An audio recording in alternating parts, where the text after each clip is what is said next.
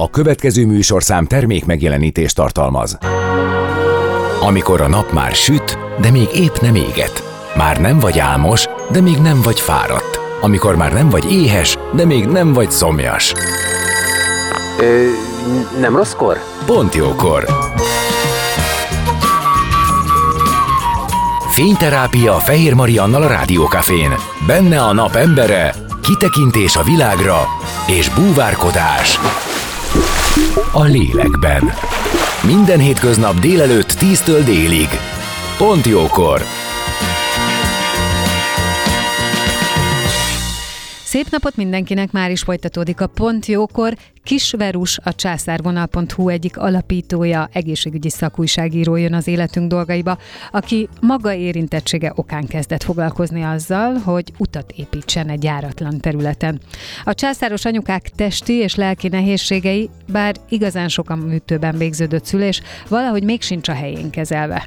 A császárvonal információs platform, amely közösséget is épít, a megfelelő szakemberekhez segít eljutni, de leginkább ledönti a tabukat, és beszél mindenről, ami a témában szóba jöhet. Zene után már is kezdünk, maradjatok ti is.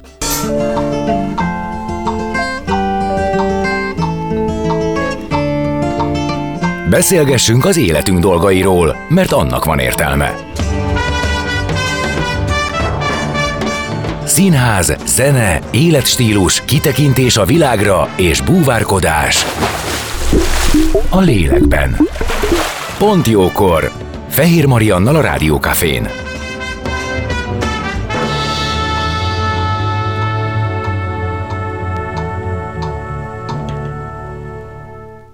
Szép napot mindenkinek, folytatódik a Pont Jókor, és vendégem Kis Verus, a Császárvonal alapítója, egészségügyi újságíró, akit, egészségügyi szakújságíró, akit köszöntök, szia! Szia, köszönöm, hogy kerestél. És a császárvonalról lesz szó, ez egy projekt, aminek a gondolata most már jó hat éve merült fel először benned és az alapító társadban, Rákosi Dórában, de én arra kérlek, hogy akkor menjünk vissza egy kicsit a így a kájhához, és mesélj arról, hogy mi volt akkor, mi történt akkor, miért gondoltátok, hogy kell egy ilyen projekt? Nekem pont, hát most már ugye mondod, hogy hat éve volt a második császárom utáni lábadozásos időszakom, és nem úgy alakultak a dolgok, ahogy szerettem volna. És éppen akkor költöztünk, és ajánlottak a városban, abban a kisvárosban egy gyógytornást, hogy keressem meg. Jártam hozzá, rengeteget tanultam tőle. Kutya, kutya nem mondta korábban, hogy szülés után, sőt egy nagy hasi műtét, császármetszés után mi mindent kellene tennem magamért, hogy színvonalasan gyógyuljak, hogy ne fájjon itt, ne fájjon ott, hogy a hegem panaszmentes legyen, és annyit tanultam tőle, és közben olyan rohamosan javult az állapotom, hogy egyszer egy ilyen közös torna után oda mentem hozzá, mondom, te Dóri, hát ez a tudás a te fejedben van, te is panaszkodsz mindig, hogy az anyák mennyire nem tudnak semmit a testükről és a szülés utáni regenerációról. Én itt vagyok, lelkes egészségügyi újságíró, mindig az van, hogyha valami újat tanulok, akkor azt a világ elé akarom tárni. Mi lenne, hogyha készítenénk egy ingyenes mobil applikációt császáros anyáknak? A szegény akkor elég hülyének nézett, de hát elkezdtük, és még azon az éjjelen összeraktuk a terveket, és voltam olyan szerencsés, hogy nekem szoftverfejlesztő a férjem, és még hazafelé a biciklin tolva fölhívtam, hogy akkor mobil applikációt fejlesztünk, jó? És mondta, hogy jó, csak egy kicsit specifikálja, hogy mit kell csinálnia.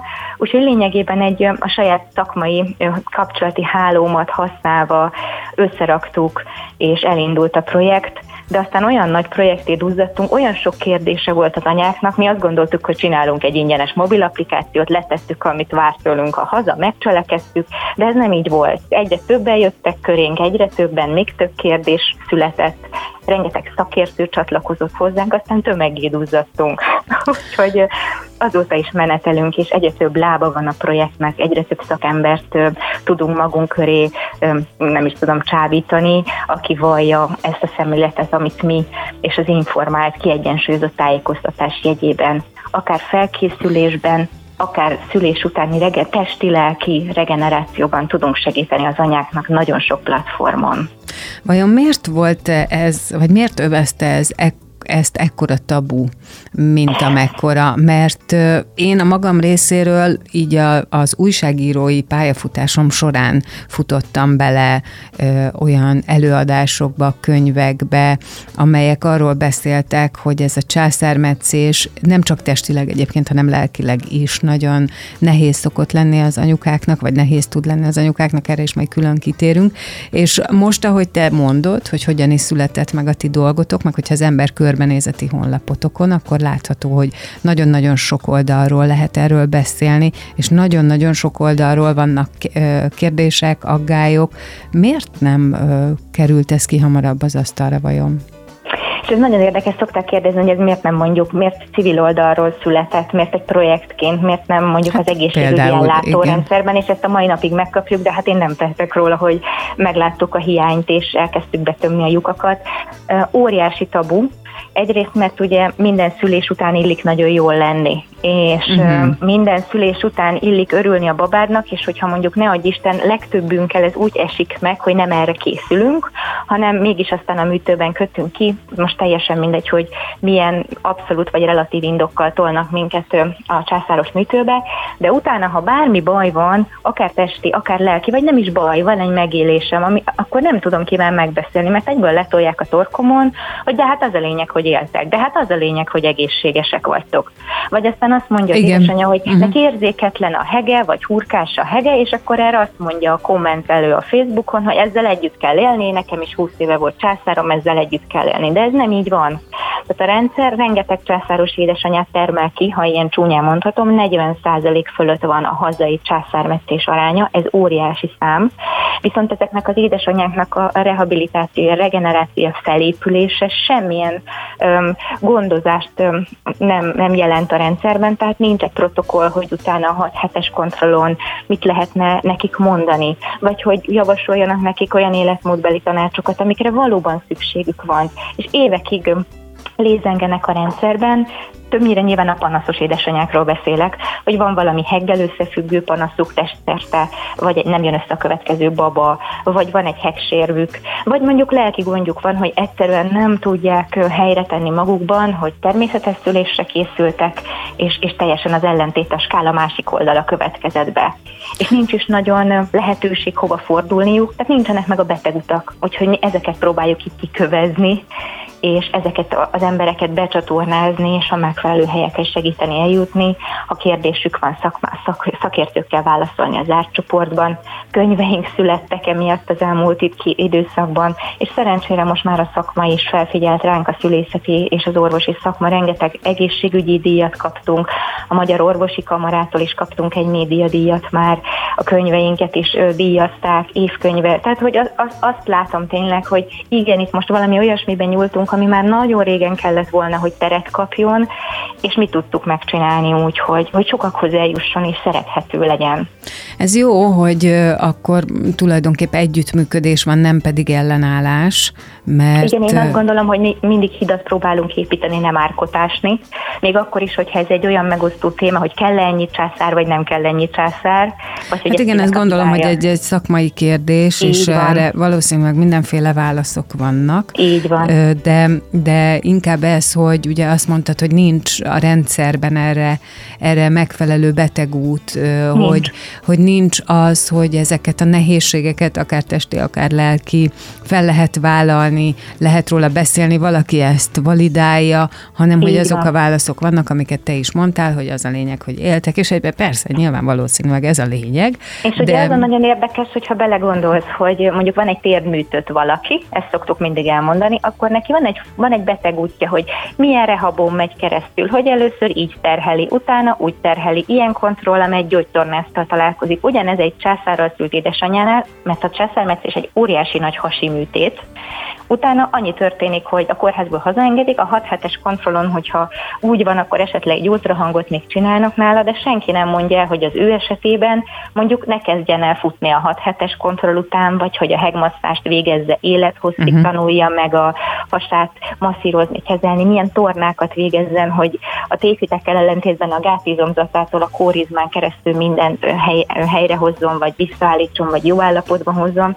Tehát, hogy egyrészt nem kezelhetjük őket egy kalap alatt a, a hüvelyúton szült édesanyákkal, másrészt pedig egy csomó más jelenség van az ő életükben, amire muszáj föl, lenne fölhívni a figyelmüket. De így az ellátórendszerben most már lekopogom, azt hiszem van változás, de még mindig sok űr és hézag van, amit egyébként nem nagyon lehet felróni nekik, azt gondolom, mert iszonyatosan leterhelt a rendszer, és nem is tudjuk, kitől lehetne várni azt, hogy tájékoztassák az anyákat ebben a rendszerben. Na pont megelőztél, mert pont ezt akartam kérdezni, hogy oké, okay, akkor hogy épül, hogy épül fel ez az út? Tehát onnantól kezdve, hogy ti ezt a hiányt megláttátok, hogy elkezdtetek ezzel foglalkozni. Igen. Hogy vettétek fel a kapcsolatot, és kikkel? Ki az a, a, a, az a, vagy melyik az a része része az egészségügynek, aki azt mondta, hogy jó, akkor ezzel foglalkozunk, vagy segítünk, hiszen ugye az együttműködés valóban kell.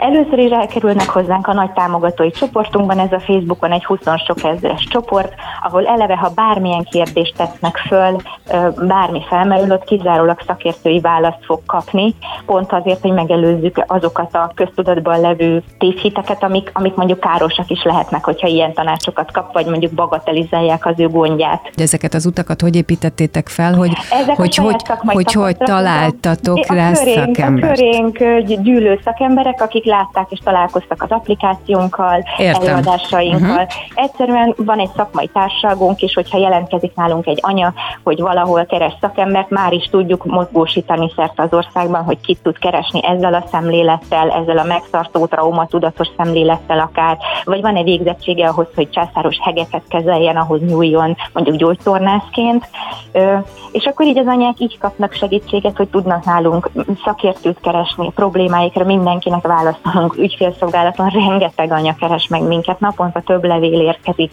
és eleve egy csomó már úgy jönnek, hogy te jó ég, ha előbb találtak volna ránk, akkor nem kilincseltek volna ennyi helyen hasztalan, mert senkinek nem jutott eszébe mondjuk, hogy tegyük fel a császármettés okán van valamilyen panasza, ami látszólag nincs összefüggésben vele, de hát most már olvasta a cikkünket és tudja.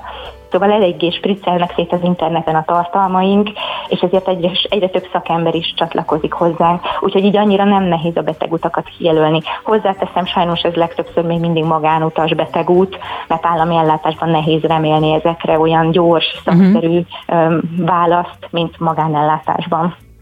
Ha kitérünk egy kicsit a lelki oldalára, a császármetszés utáni különböző lelki problémák, azok nyilván ezer arcot tudnak ölteni, mindenkinek más és más lehet, és én azt is láttam már, hogy valaki nem tudta igazából megfogalmazni, hogy mi van vele, csak azt, hogy nincsen jól, és ha mondjuk volt természetes úton vagy hüvei úton való szülése, akkor esetleg látta a különbséget, akkor talán könnyebben elindult a, a önmagába azon, hogy mi is a probléma, de hogy ez tud nagyon néma lenni, és mégis ott bent feszíteni. Igen, ez nagyon néma és nagyon magányos dolog, ezért született meg a Hegmesség projektünk például, a Hegmesség könyvünk, ezért kaptunk egy Richter Anna díjat is egyébként. Csináltunk egy virtuális fotókiállítást és egy könyvet 20 nagyon különböző császáros szülésélményből, és 20 fotót is készítettünk hozzá, édesanyák a hegeiket mutatták meg egy-egy ikonikus tárgyal, ami a szüléshez köthető, és így meséltek, egy, ugyanazon kérdőív alapján meséltek a szülésükről, és ez a húsz történet, ez úgy állt össze, hogy amikor ezt olvassák az érintettek, azt szokták mondani, hogy te jó ég, mennyi történetben tudod kicsipegetni érzéseket, ami, amit eddig ő nem tudott megfogni. És azt sem gondolta volna, hogy ez másnak is a lelkében így van, vagy így csapódott le. Tehát lényegében az, hogy ezt közbeszédbe emeltük ezt a tabut, ez nagyon sok embernél felszínre hozta azt, amiről eddig nem tudott beszélni, se verbalizálni, se semmilyen módon feldolgozni, és ez a, ez a közbeszédbe emelés az, ami szerintem nagyon fontos. Én nagyon szeretek minden tabut ledönteni. Elég zsándárkos dolog, de, de hogyha ezekről beszélünk, akkor nem tudnak többé tabuk lenni, akkor nem tudnak minket többé elcsitítani, nem tudunk többé magányosan, akár könnyeket morzsolva otthon, szülés után a gyermekágyat nagyon depressziósan tölteni. Mert van hol és van kivel erről beszélni, és tudom, hogy nem vagyok egyedül és azt is tudjuk már, hogy mik azok a momentumok mondjuk egy császármetszés kapcsán, ami hogyha így vagy úgy alakul, pozitív irányba tudja fordítani mondjuk ezt a szülésélményt. És ez is nyilván egy következő lépés, hogy rálátunk arra, hogy egy császármetszés is lehet nagyon szép élmény, de ehhez nagyon nagy fokú felkészülésre és tudatosságra és odafordulásra van szükségünk, és azt mondjuk, hogy a császármetszésre is fel kell készülni, amikor szülésre készülünk, és nem, nem ettől vonzó be, hanem akkor lesznek mankóink és infóink, hogyha erre fordul a, ez a B-terv érvényesül, akkor se legyünk elveszettek ebben a történetben, hanem tudjuk, hogy mi történik velünk, milyen jogaink vannak, milyen lehetőségeink vannak, és mit tehetünk magunkért, hogy ebből a legjobban jöjjünk ki a végén aztán. Ha te most arról beszélsz, hogy az ember természetes úton való szülésre készül, de mégis legyen ott a fejébe. Így van, így Viszont van. van különbség akkor, hogyha meg tudja azt a hölgy, hogy szülni fog. Tehát van. mondjuk van különbség a programozott császár abszolút között, van, amiért abszolút, annak igen. valamiért oka van nyilvánvalóan, és azt az okot, azt az egészségügyi okot, azt nyilván szülőnő és az orvosa átbeszéli, de az egy másfajta felkészülés, de az is, az is igényel felkészülést igen, Én és az tapasztaltunk, hogy nyilván aki időben tudja, hogy császára lesz, sokkal jobban fogja venni az akadályokat, mint a sürgősségi császáros, aki soha nem készült rá. Tehát azért, ha van pár hónapom ezt megemészteni, erre felkészülni, és erre mi is adunk rengeteg segédletet a weboldalunkon és az applikációnkban is, akkor az, az egészen más attitűdöt és hozzáállást hoz, és nyilván abból is sokkal pozitívabb kimenettelő gyógyulás is lehet, mert egy más lelki állapotban került a műtőbe. Tehát nem lehet összemosni, és éppen ez a rákszené az egésznek, amikor császáros anyák egymáshoz hasonlítják magukat, hogy de hát én nekem is pozitív volt, de hát én is jól éltem, meg nem értem, hogy te miért sírsz ezen. Hát mert egy másik anya, egy másik batyúval, adott esetben egy fel nem készüléssel, amiről nem tehet egyébként. Ezt, nem, ezt mondjuk összességében hozzá. azt hiszem, hogy az élet minden területére nagyon szívesen kijelenteném azt, hogy azok a mondatok, amelyek egy probléma megfogalmazásakor a válasz úgy kezdődik, hogy de hát én ezt Igen. úgy és úgy csináltam, azt, azt, azt jó lenne most már elfelejteni, nagyon mert, mert ilyenkor szoktam mondani, hogy emlékszel, hogy kezdted, szóval te te, így, így. Tehát te Pontos, így ez a csinálod. téma is ugyanez. Igen, igen, igen, de én erre, erre tényleg így a, annál a hatalmamnál fogva, vagy mikrofon van előttem, nagyon szívesen felhívnám a figyelmet, hogy ha valaki elmondja a problémáját, akkor az az van, hogy őróla szól. Tehát... Erre szokták azt mondani egyébként a másik tábor nálunk, hogy de hát már semmit sem lehet akkor mondani a császáros anyáknak, de lehet, csak legyünk egy kicsit traumatudatosak egymás felé, és akkor sokkal szebb lesz a világ, hogyha figyelembe veszik, hogy mások, máshol vannak az érzékeny pontjaink, és máshol vannak a piros gombjaink egy téma kapcsán, és ez így van jó. Én nem azt mondom, hogy nem lehet megosztani azt, hogy te hogy élted meg, csak nem lehet összehasonlítani. Tehát ha én így éltem meg, és te miért nem, ez nem létezik. Én ez így, így éltem van. meg, te máshogy éled meg. Ez nem vagyunk egyformák. Olyat például lehet, hogy azt elmondod, hogy neked mi segített. Így van, és ez nagyon sokszor segít a másiknak is, mert mondjuk se eszköztára nincsen, se tudása, nem találkozott. Ugye a szülés eleve már egy óriási tabu, tehát nem beszélünk róla, pont úgy kikerült a, a, a rémhír, rémhírek meg a rémes családi történetek persze mennek körbe-körbe a családi születésnapokon, de az ilyen nagyon szupportív, támogató gondolatok valahogy el szoktak maradni. És ezért rengeteg félelem övezi az egész szülést, és rengeteg misztérium és tabu, és nem beszélünk a gyermekágyról, és nem beszélünk uh-huh. az utána levő nehéz napokról, hónapokról, hetekről. Úgyhogy egyszerűen tényleg annyi, hogy beszéljünk róla, teremtsünk ennek teret, és akkor leomlanak ezek a tabuk, és semmi nem lesz ciki. Innen fogjuk folytatni a beszélgetést egy kis zene után vendégemmel, Kisverussal, a császárvonal.hu egyik alapítójával, egészségügyi újságíróval. Maradjatok, ti is folytatjuk.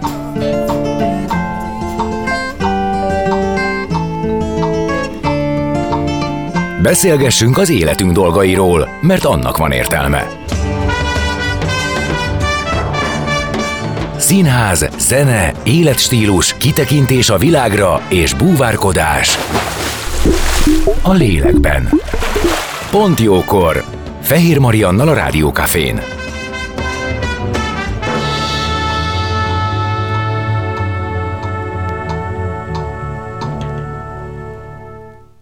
Már is itt vagyunk, folytatódik a Pontjókor, vendégem továbbra is Kisverus, a császárvonal hu egyik alapítója, egészségügyi újságíró.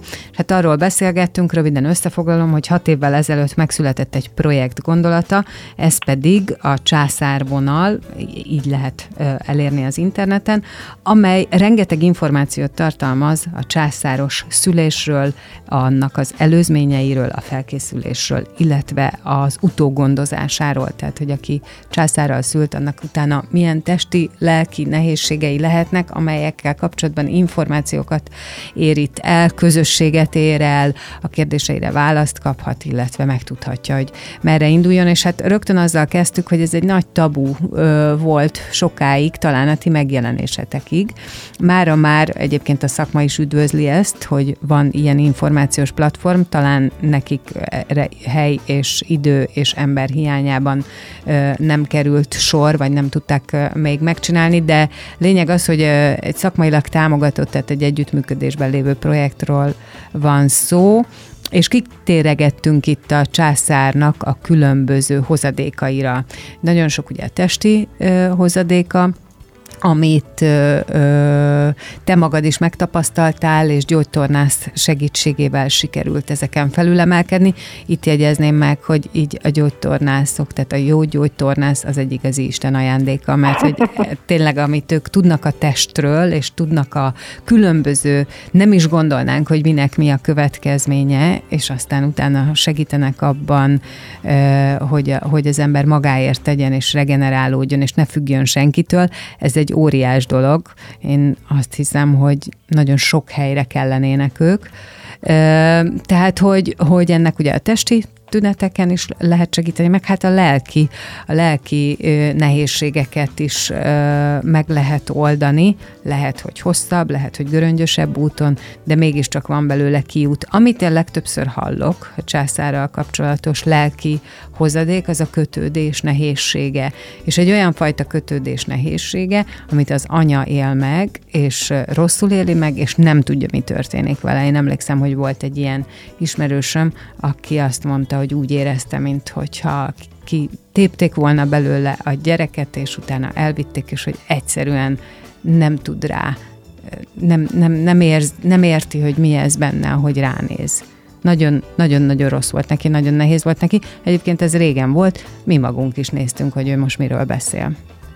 Ez így van, ez egy valóban létező jelenség. Ilyenkor szoktam rögtön az elején leszögezni, hogy a kötődés az nem egyenlő a szeretettel. Tehát én nagyon szerethetem a gyermekemet, sőt, ez elég valószínű, hiszen 9 hónapig ott nevelkedik, a, növekszik a pocakomban, de utána viszont a mi közös utunk, hogyha nem úgy indul, ahogy az mondjuk biológiailag meg van írva, vagy, vagy mondjuk az életveszély ott lebegett a fejünk fölött, vagy bármilyen tényező miatt ugye császármetszésre került sor, és erre én nem készültem, az lehet egy ilyen filmszakadás az anya-baba életében. Ad abszurdum, még ha altatásban történik mindez, akkor ott egy elég hosszú rész kiesik az édesanyának a találkozásig, uh-huh. hogy akkor én várandósan mentem be a műtőbe, snit, és most itt sír mellettem a babám. Tehát ez valóban járhat azzal, hogy egyszerűen kiesik egy rész, és össze kell dolgoznunk, és meg kell dolgoznunk, és egyébként akár utópótolni ezt a találkozást. És erre pont a hegmesség könyvünkben mesél a perinatális szaktanácsidő, hogy milyen kis rítusokkal tudjuk ezeket az elvesztett, vagy tőlünk elvett pillanatokat, hogy tudjuk pótolni otthon a kórházból hazaérvéd. Mert hogy lehet pótolni. Nyilván az lenne az érdomos, ha mondjuk a kórházban nem szeparálnák a császáros babákat sem, egy percre sem az édesanyjuktól, de legtöbben ezzel szembesülünk, hogy a császáros édesanyja ugye ágyhoz van kötve, fekszik, és kiszolgáltatott annak, hogy van-e valaki, aki oda tudja vinni a babáját, és merre tenni szülés után, vagy sem. Nekem például ez volt a az első fiammal a rettenetes indulás, hogy tizen sok óráig szeparálták tőlem őt. Azt sem tudtam, hogy hol van, nem tudtam, hogy mit teszik, hogy érzi magát, és senkitől nem tudtam, senki nem mondott választ. Azt mondták, hogy majd amikor föl tudok állni hozzák. Na már most neki is ez volt az első élménye, hogy ő egy kis kenyérkosárban sír másik húsz gyerek között, anyuka sehol, és persze megint jöhetnek a régiek, hogy túl dramatizáljuk, de ez valóban egy nehéz indulás, hiszen a baba helye az anya melkasán van szülés után, bár ha, ha ő rendben van. És a legtöbb császármetszés után azért nem feltétlen van életveszély, és egyébként már a műtőben melkasra kerülhetne az a baba, egyre több helyen azért ezt is lehetővé teszik, de legalább az édesapa melkasára. Szóval a kötődés folyamata, ez egy sok, sok tényezős dolog, de valóban beleszólhat maga a műtét körülményrendszere, ahogy zajlik, ahogy nincsen még erre sem kitalálva az anya-baba barát verzió szerte az országban, és ezért nagyon sokan vannak, akik már tudják, hogy császárosok lesznek, és olyan helyen próbálnak szülni, ahol biztosított az aranyóra a babával, apamelkasán, esetleg ahol édesapa is bent lehet a műtőben, és ahol nem szeparálják, nem viszik el a babát a fekvés órái alatt sem. Hát nagyon fontos pillanatok ezek, és nagyon sok megfosztottsággal jár, hogyha ezt mégsem kapja meg egy édesanya. De megint mondom, nyilván nem terhelhetjük, vagy nem róhatjuk fel az intézménynek, ahol nincs ember, hogy minden aznapi császáros anya mellett strázsáljon, de hát akkor szuper lenne, ha bemehetne az édesapa segíteni, vagy egy dúla segíteni. Nyilván lenne rengeteg megoldás. Ez egy megoldásra váló probléma még itthon is.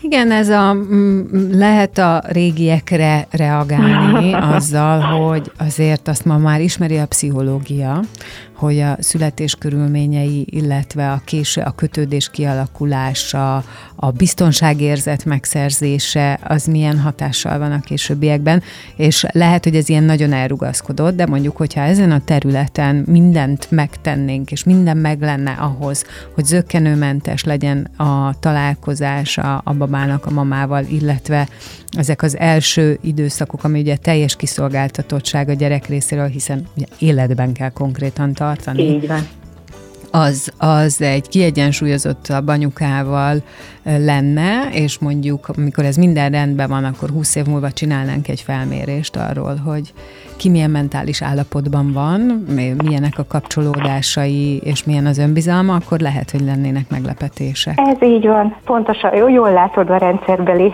kihívásokat, de ez így van pontosan. És ezért törekszünk arra, hogy elmondjuk az anyáknak, hogy higgyék el, egyébként császármetszés után az első éjszakán nem olyan ördögtől való nem leadni a babát a csecsemősökhöz.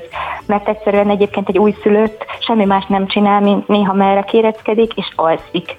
Tehát én tapasztalatból tudom, hogy nyilván ez a saját megélésem megint csak sokkal pocsékabb volt a babám nélkül az első császár után, mint a másik két babámmal együtt lenni, és tudni, hogy rendben van, és, és lehet, hogy nagyon lassan kászálódtam föl az ágyról, amikor sírt, de egyszerűen ott voltam, és velem tudott lenni, és tudtam reagálni az igényeire, és, és velem találkozott, és nem egy, egy nővérrel, egy csecsemőssel, és mondjuk nem cukros vízzel meg, amikor éjjel felsírt, hiszen éjjel nem hozzák ki feltétlenül az anyához, hanem akkor én tudtam merre tenni és megszoktatni.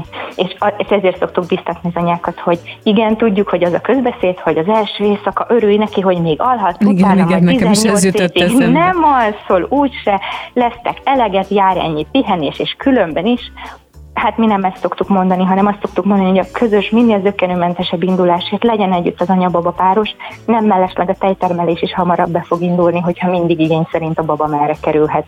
De hát ez is egy rengeteg tévhittel övezett szavus történet, az a szoktatás mitől lesz sikeres és mitől nem, de az biztos, hogy a korai kezdeti együttlétek nagyon sokat nyomnak alatba, császár után is. Hát igen, meg hát ez, ahogy mondtuk, ez befektetés a jövőbe, bizonyos Így szempontból, van. a jövőbeni kiegyensúlyozottságba vagy harmóniába. Ha a testi tünetekre megyünk eh, rá, azok ugye kicsit egyértelműbbek, mert azok jól látszanak. Mik a leggyakoribbak, ami, ami kellemetlen és amivel muszáj foglalkozni? Nagyon sok édesanya, mm, édesanyja zavar elege, hogy eleve, hogy heg van a pocakján. Hát, Tehát ez egy esztétikai kérdés. Mondjuk most már annyira lent vágnak, hogy már-már a gyógytornán szakma is néha kapkodja a fejét, hogy ennyire lent már talán azért csak nem kellene, mert egészen más jellegű problémákat hoz, minél lejjebb vágják esztétikai okokból az édesanyát kívül, ugye a külső heg, hogy ilyen lentre kerül. Tehát általában olyan heggel összefüggő probléma, hogy csúnyán gyógyul a heg, kurkás a heg, érzéketlen a heg, időjárásra érzékeny a heg, vastag, netán hegvonalban ciklussal összefüggő panasza van, tehát ahogy a ciklusa halad, úgy mondjuk csomók jelennek meg benne, majd eltűnnek.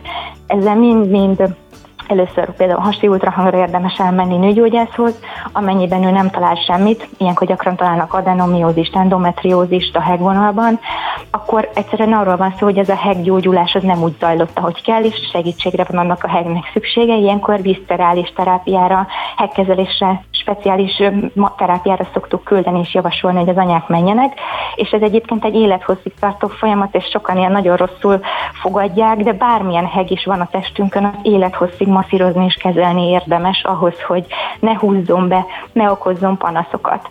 Mert hogy például egy ilyen heg akár tud okozni, és itt nyilván most egy csomóan azt fogják mondani, hogy na, még mit nem találunk ki, de akár egy folyamatos migrént, vagy akár egy vádli fájdalmat, vagy akár egy könyökpanaszt. Nagyon-nagyon sok felé tud kihatni ez a kismedencébe került feszülés, ami ugye a hegünkből adódik, ez tovább adódik a testünkben, és nagyon sok helyen felütheti a fejét panaszként, mert hogy a test az szuperül kompenzál, akár éveken, évtizedeken át, és egy-egy hasi műtét, lehet ez egyébként vakbélműtét is, bármi, de egy idő után feladja és tünetelni fog a test. Most így ezt, erre szoktuk mondani, hogy a hegkezelést azt már a kórházban érdemes elkezdeni, és a heggel foglalkozni kell legkésőbb a baratszedés után, masszírozni, kicsit integrálni vissza a pocakunkban, hát megszűnt ott a folytonosság. Tíz rétegben vágták át, vagy húzták szét a pocakunkat és nem minden réteget varnak, tehát valami magától gyógyul, hol jobban, hol rosszabbul. Úgyhogy ezek a heges panaszok szoktak jelentkezni, egyre több, miután egyre magasabb a császárarány, és egy, egyre több édesanyánál egyre magasabb számú a császár, vagy egyre több császáruk van, a nis nevű szövődmény nagyon gyakor, egyre gyakoribb, ez a hegsérv. Ez egy ilyen kis fülke, ami képződik például a császáros hegen, van, akinek nincs is tünete, mondjuk csak, hogy nem esik teherbe a következő babával, még másnál mondjuk egy nagyon elhúzódó menstruációval jár, nagyon hosszú barnázással teli időszak van mondjuk a lecsengő menstruáció után, és erre is sokszor ráfogják, hogy ó, hát ez a szoptatás miatt van, vagy ó, hát ezzel együtt kell élni. Hát nem kell, erre is vannak egy, egyrészt műtéti megoldások, másrészt életmódbeli megoldások. Itt is, hogyha kezelve van a heg, és jó mobilitásban van a medencénk, és mondjuk a kis medencénket rendszeresen átmozgatjuk, akkor nem lesz ilyen hosszú életminőséget rontó barnázás például a mindennapjainkban. Nagyon sokaknak van még kötényhasa, hiszen ez a heg az lefűz, befűz, behúz, és fölötte az a mennyiségű háj, pocak, az egy kicsit láthatóbbá válik. De ezen is lehet javítani ezekkel a manuális kezelésekkel. Aztán még ha távolabbi szövődményekre megyünk, nyilván az érintetlen még be egy sokkal szövődménymentesebb újabb várandóságot remélhetünk, amennyiben már van egy mély hegünk, ott már lehetnek lepénytapadási rendellenességek, amik már komplexebb műtéti beavatkozást igényelnek, és veszélyeztetettebb lesz a várandós, hogyha mondjuk a hegbe tapad bele. Az embrió vagy a mélylepény, tehát ezeknek mind-mind következménye van, hogy egyre több olyan méhű édesanyja vállal a babát, akinek nem érintetlen a méhe. Hát egy csomó minden lehet, ezekre azért érdemes figyelni, meg valószínűleg érdemes róla tudni, mert akkor, ha bármi előfordul, akkor az ember nem felkészületlen. Van ugye zárt csoportotok, és Igen. én más zárt, ilyen érzékeny témában, más zárt csoportokban vagyok benne, van, amit ö, olvasok rendszeresen, például a babagenetikát, és nagyon-nagyon sok, nagyon nehéz történet van és annyira megható számomra, hogy ebben a csoportban mennyire empatikusak az emberek, mennyire odafigyelőek egymásra, mennyire ö, igyekeznek segíteni. Nem nagyon szoktam látni, direkt azért olvasom, mert kíváncsi vagyok, hogy vannak-e ezek a kéretlen tanácsok, vannak-e ezek a kicsit kioktató, nekem ezt ö, én, ha én megtudtam, neked is meg tud, neked is sikerülhet, és így tovább mondatok, és nem, nem szoktam ezzel találkozni, aminek én általában nagyon örülök. A ti csoportotokban hogy van a közösségformálódás?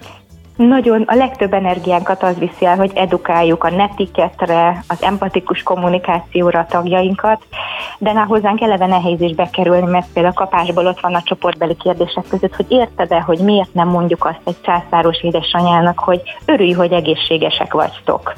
És nyilván ez már gondolkodásra készteti, hogy ez, ezzel a kérdéssel ő hogy van. Uh-huh, ha fogalma uh-huh. sincs, akkor is be fogom engedni, de akkor azonnal jelölni fogom egy posztnál, hogy ez miért aggályos ilyet mondani bárkinek.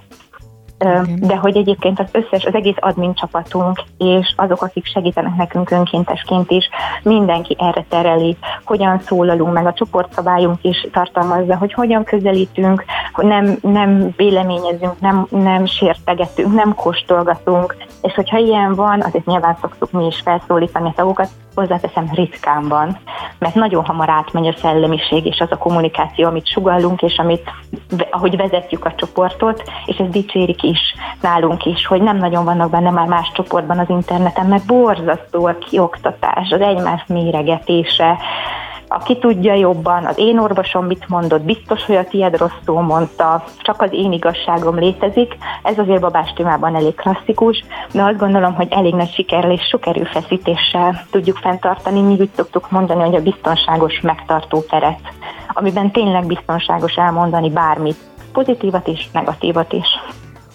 Nagyon sok mindent tesztek és tettetek, és azt gondolom, hogy sokaknak segítetek feloldozni, feloldani ezeket a, a nehézségeket, és a császárvonal történetében először élőben lesz egy nagy születésnapi rendezvényetek a közeljövőben. Ha már ennyi infót adtál nekünk, akkor beszélj erről egy kicsit. Igen, hát azért látjuk meg, hogy visszagondolunk, mi mondta az elmúlt öt évben, hát mi, nekünk is a munkánkat keresztül vágta a Covid, és a személyes kapcsolódásokat is. Nyilván nagyon jól lehet online tornákat csinálni anyáknak, nagyon jól lehet online élő beszélgetéseket szervezni, de hát az nem ugyanaz. Úgyhogy október 7-én Budapesten az Andrássy úton a Magnet házban lesz az ötödik születésnapi rendezvényünk, ahol minden császárvonalas szakértő, alapító, résztvevő ott lesz, rengeteg tanácsadói pontunk lesz, lehet kérdezni a szülésznőgyógyásztól, a szülésznőtől, kint lesz a babagenetika is, hogyha már így emlegettük őket többet. Lesz egy manuálterapeuta, gyógytornász, akitől hekkezelésről lehet, lehet kérdezni.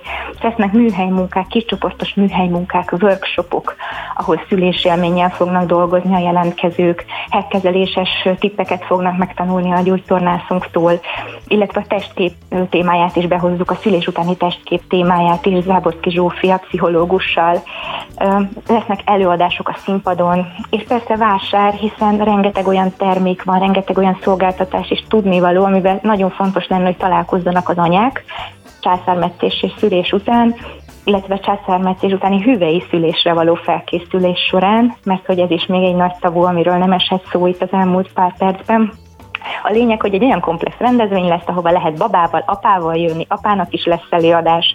Vadas Jani kispapa kócs fog tartani a színpadon egy előadást, ő hozzá is oda lehet penderülni, tanácsot kérni apás, családos kérdésekben, kordozási tanácsadás, szétnyílt hasizom vizsgálat, aztán persze délután egy tortázás, mert hát, hogy nem szülinap a szülinap torta nélkül, úgyhogy még nyugodtan lehet csekkolni, hogy várunk minden érdeklődőt, akár várandós, akár csak tervezi, akár már szült és soha többé nem szeretne, akár császára készül, akár császár utáni hüvei szülésre, mindenki fog találni magának programot, szakember kapcsolódási lehetőséget. Nagyon szépen köszönöm, hogy itt voltál, és hogy ennyi mindenről tudtunk beszélni, és nagyon jó készülődést kívánok erre az e- rendezvényre, és sok sikert a további munkátokhoz. Nagyon szépen köszönjük a lehetőséget. Kisverus, a császárvonal.hu egyik alapítója, egészségügyi újságíró volt a vendégem, ma itt a Pont Jókorban, az életünk dolgaiban.